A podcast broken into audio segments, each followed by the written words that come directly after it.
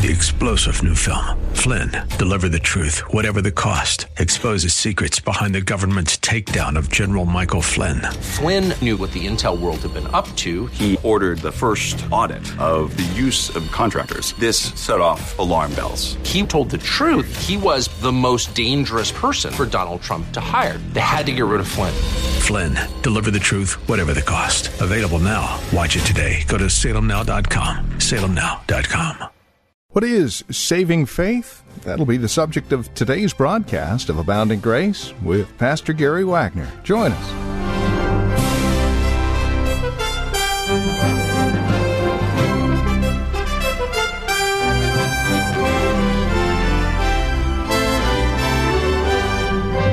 Depending on who you talk to, they'll tell you salvation comes to us in a variety of ways. Some will tell you all roads lead to heaven. Others will tell you it's by your good works that you get there. But what is saving faith? That's the subject of today's broadcast. We're in Luke chapter 5, looking at verses 16 through 26. This is Abounding Grace with Pastor Gary Wagner from Reformed Heritage Church in San Jose. Join us for today's broadcast as we look at saving faith. Here's Gary with today's program. It's not unusual. And again, I have spent several weeks on this passage, and I do not apologize this time either, because this is so fundamental to our understanding of the gospel itself, brothers and sisters. Last week, we looked at the very focus of, of, of this incident in the life of Jesus, this healing of the paralytic that was lowered down before him through a tiled roof while he was preaching. And that focus was the forgiveness of sins. And we saw that the first thing Jesus said to this paralytic was, Friend, your sins are forgiven you. And we saw the great declaration later on that teaches us that the whole purpose of this incident is that the Son of Man has authority on earth to forgive sins. Well, now I want us to continue to look at the focus of this incident because it is not just the forgiveness of sins that this passage teaches us about. It is about forgiveness of sins that comes through faith in Jesus.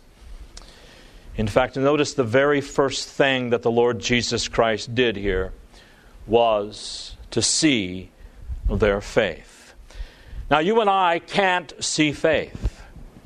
We can certainly see its fruit, that is, the result of it, but we look upon the outward appearance of man, whereas God looks upon the heart. And only God can see real faith in the heart, and the Lord Jesus Christ sees it here, which is one of the great reasons from Scripture itself that we know that Jesus Christ is indeed God Himself. Only God can see and recognize true faith in the heart, and the Lord Jesus Christ saw true faith in the heart of the paralytic and in the four men who lowered him into this place of worship. And our text says, because Jesus saw their faith, he said to the paralytic, Your sins are forgiven.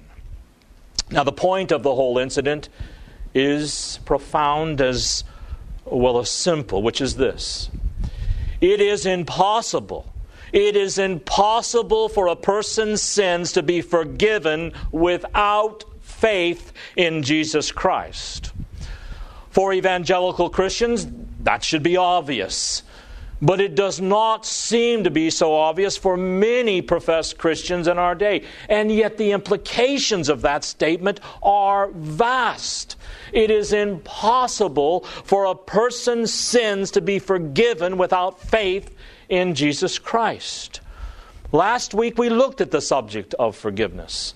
And this week we're going to look at the subject of faith almost everyone professes to have faith in a God on some level. But just because a person has faith in the God on some level or to some degree does not make that person a Christian. The Bible says that demons believed and trembled, and yet the faith that demons have does them absolutely no good whatsoever. So today we're going to look at that subject. What is saving faith? That which brings the presence of God into a person's life. And with that presence of God, brings forgiveness of sins.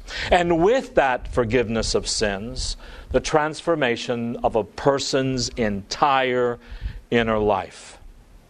Many years ago, one of the great Presbyterian scholars and preachers of the 20th century wrote an outstanding book, and I highly recommend it to you. It is by J. Gresham Machen, and it is entitled, What is Faith? He began this great book with a refutation of the anti intellectualism that had crept into Christianity, which is known by all sorts of names. They call it skepticism, agnosticism, mysticism, existentialism, rationalism, subjectivism, all of which basically say to ask the question, what is faith, is to destroy faith with doctrine. Machen proceeds to illustrate that this anti intellectualism had caused one of the greatest weaknesses in the Christian church of his day. And I'm here to tell you it is still alive and well in our churches in the 21st century. Machen said anti intellectualism tells us that the life of faith and closeness to God has to be experienced to be known. Therefore, any attempt to define or to logically analyze faith is to destroy faith's power and faith's charm. Now, there are many ways that that can be said. But it is said by a vast multitude of people in the church today.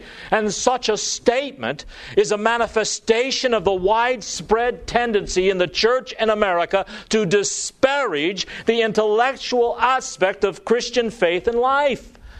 Hence, you have the modern distaste for doctrinal theological preaching.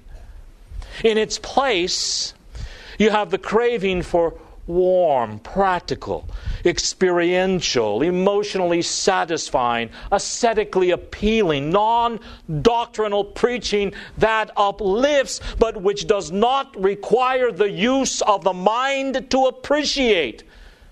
And so we've seen in this century the disappearance of doctrinal preaching, and with that, the disappearance of the preaching of doctrine and theology from our pulpits, you see the cause, or at least one of the causes, of the abysmal ignorance and failure of Christians in the 20th century and the 21st century.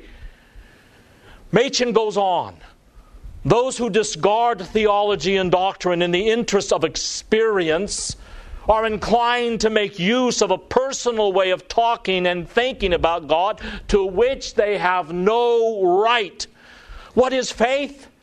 If that question were rightly answered in the church, the church would soon emerge from its present perplexities and go forth with a new joy to the conquest of the world for Christ. So, we're going to study faith today. And we will find that the church today, instead of analyzing it and searching it and trying to describe it and define it, has destroyed it, or at the very least, minimalized it. Instead, we're going to find that as we define it and analyze it, faith is enriched, and we enrich our understanding of the living God. Now, when you go to study faith, where should you go to study it? Do you go to some psychological research center in a mental hospital to speak to someone who's earned his PhD by studying what faith is and all of its psychological aspects over the last past 20 years? And do you, do you read some, some professor's philosophical analysis of what it is? Well, for the Christian to even have to ask that question would be bewildering because, of course, it must be the Bible. The Bible is, from the beginning to the end, the textbook on the subject of faith. If you ever want to study or teach a course on faith and you're looking for a textbook, you need look no further than the Bible. It is the one and only textbook worthwhile, beloved. Anything else, even Gray, even Machen's book on faith, is inferior. This is a book that was written to analyze and search and describe and define and distinguish saving faith from all other kinds of faith. And when we turn to the Bible, we find one very obvious fact as we study this subject of faith, and it is this faith involves a person as its object, always. Faith does not rest on a thing, it rests on a person. Have you ever said, I have faith in my car to get me safely where I want to go? Well, if you have, you're personifying your car, making it out to be a person.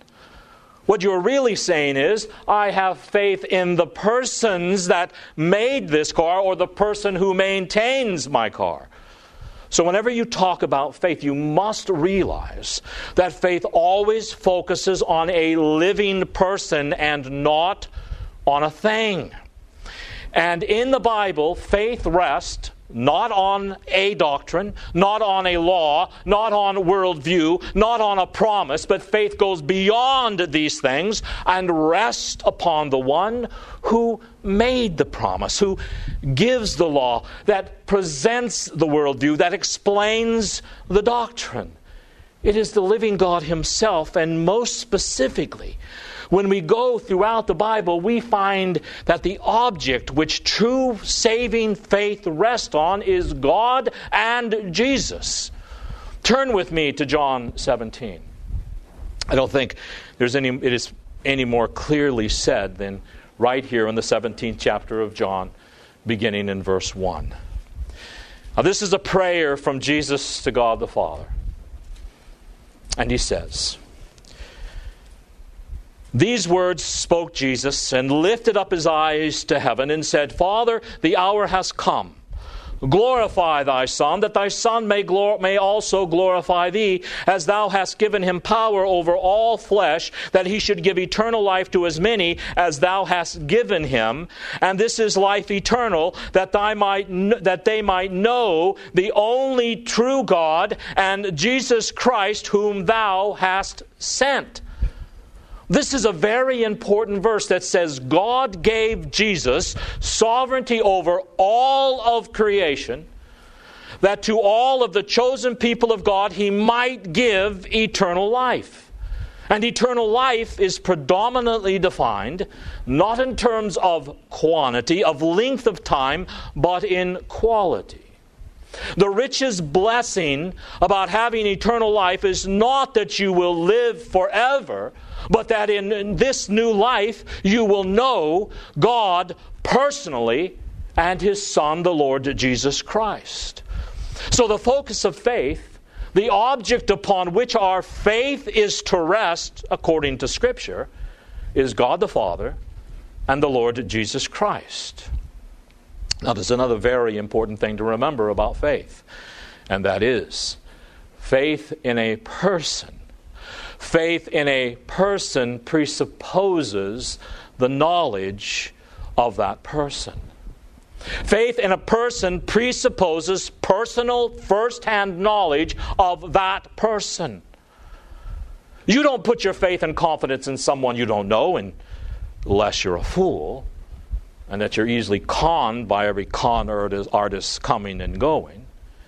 You don't put your faith and trust and confidence in someone unless you know that that person is worthy of your faith and your confidence, and you come to trust him. Any faith you have in a person is based on your personal knowledge of him or her. So if we are to put our faith in God and Christ, we must know them. We must know that they are worthy of our trust. And in order to know God and Jesus, there must be a revelation on God's part of Himself and His Son that is brought home to our hearts. And without the revelation of God in Scripture being driven into our hearts by the Holy Spirit, we can never know God personally. We can know about Him, but it cannot be personal. And unless we know God personally, we will never, never have faith in Him. And if we don't put our faith in Him, beloved, you well know we will perish throughout all eternity.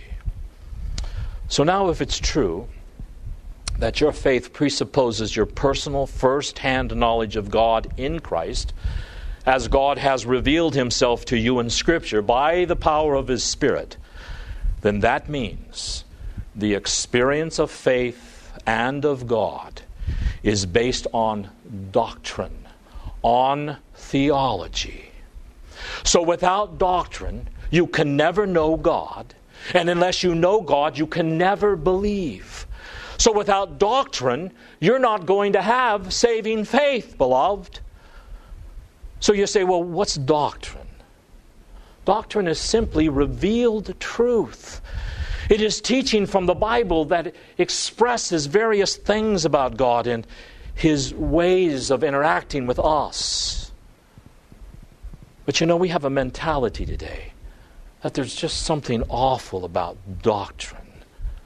We don't want to hear doctrine. We want to hear warm, fuzzy things that make us feel good. But in the Bible, knowing about God, knowing whom God is, becoming personally acquainted with what God has revealed about Himself in the Bible is absolutely essential to saving faith. Saving faith is not some kind of irrational thing. Saving faith is something that believes something. Faith not only rests in trust in God, Faith believes something about God. Let me show you a verse that clarifies what I'm saying. Turn to Hebrews 11:6. The author says,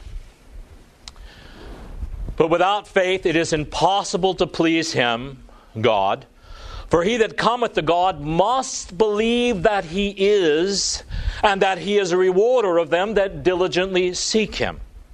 Now look at this verse carefully.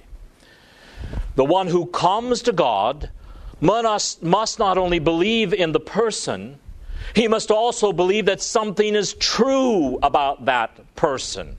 He must not only believe in God, he must believe that he is and that he is a rewarder of those who seek him. He must believe biblical doctrines about God.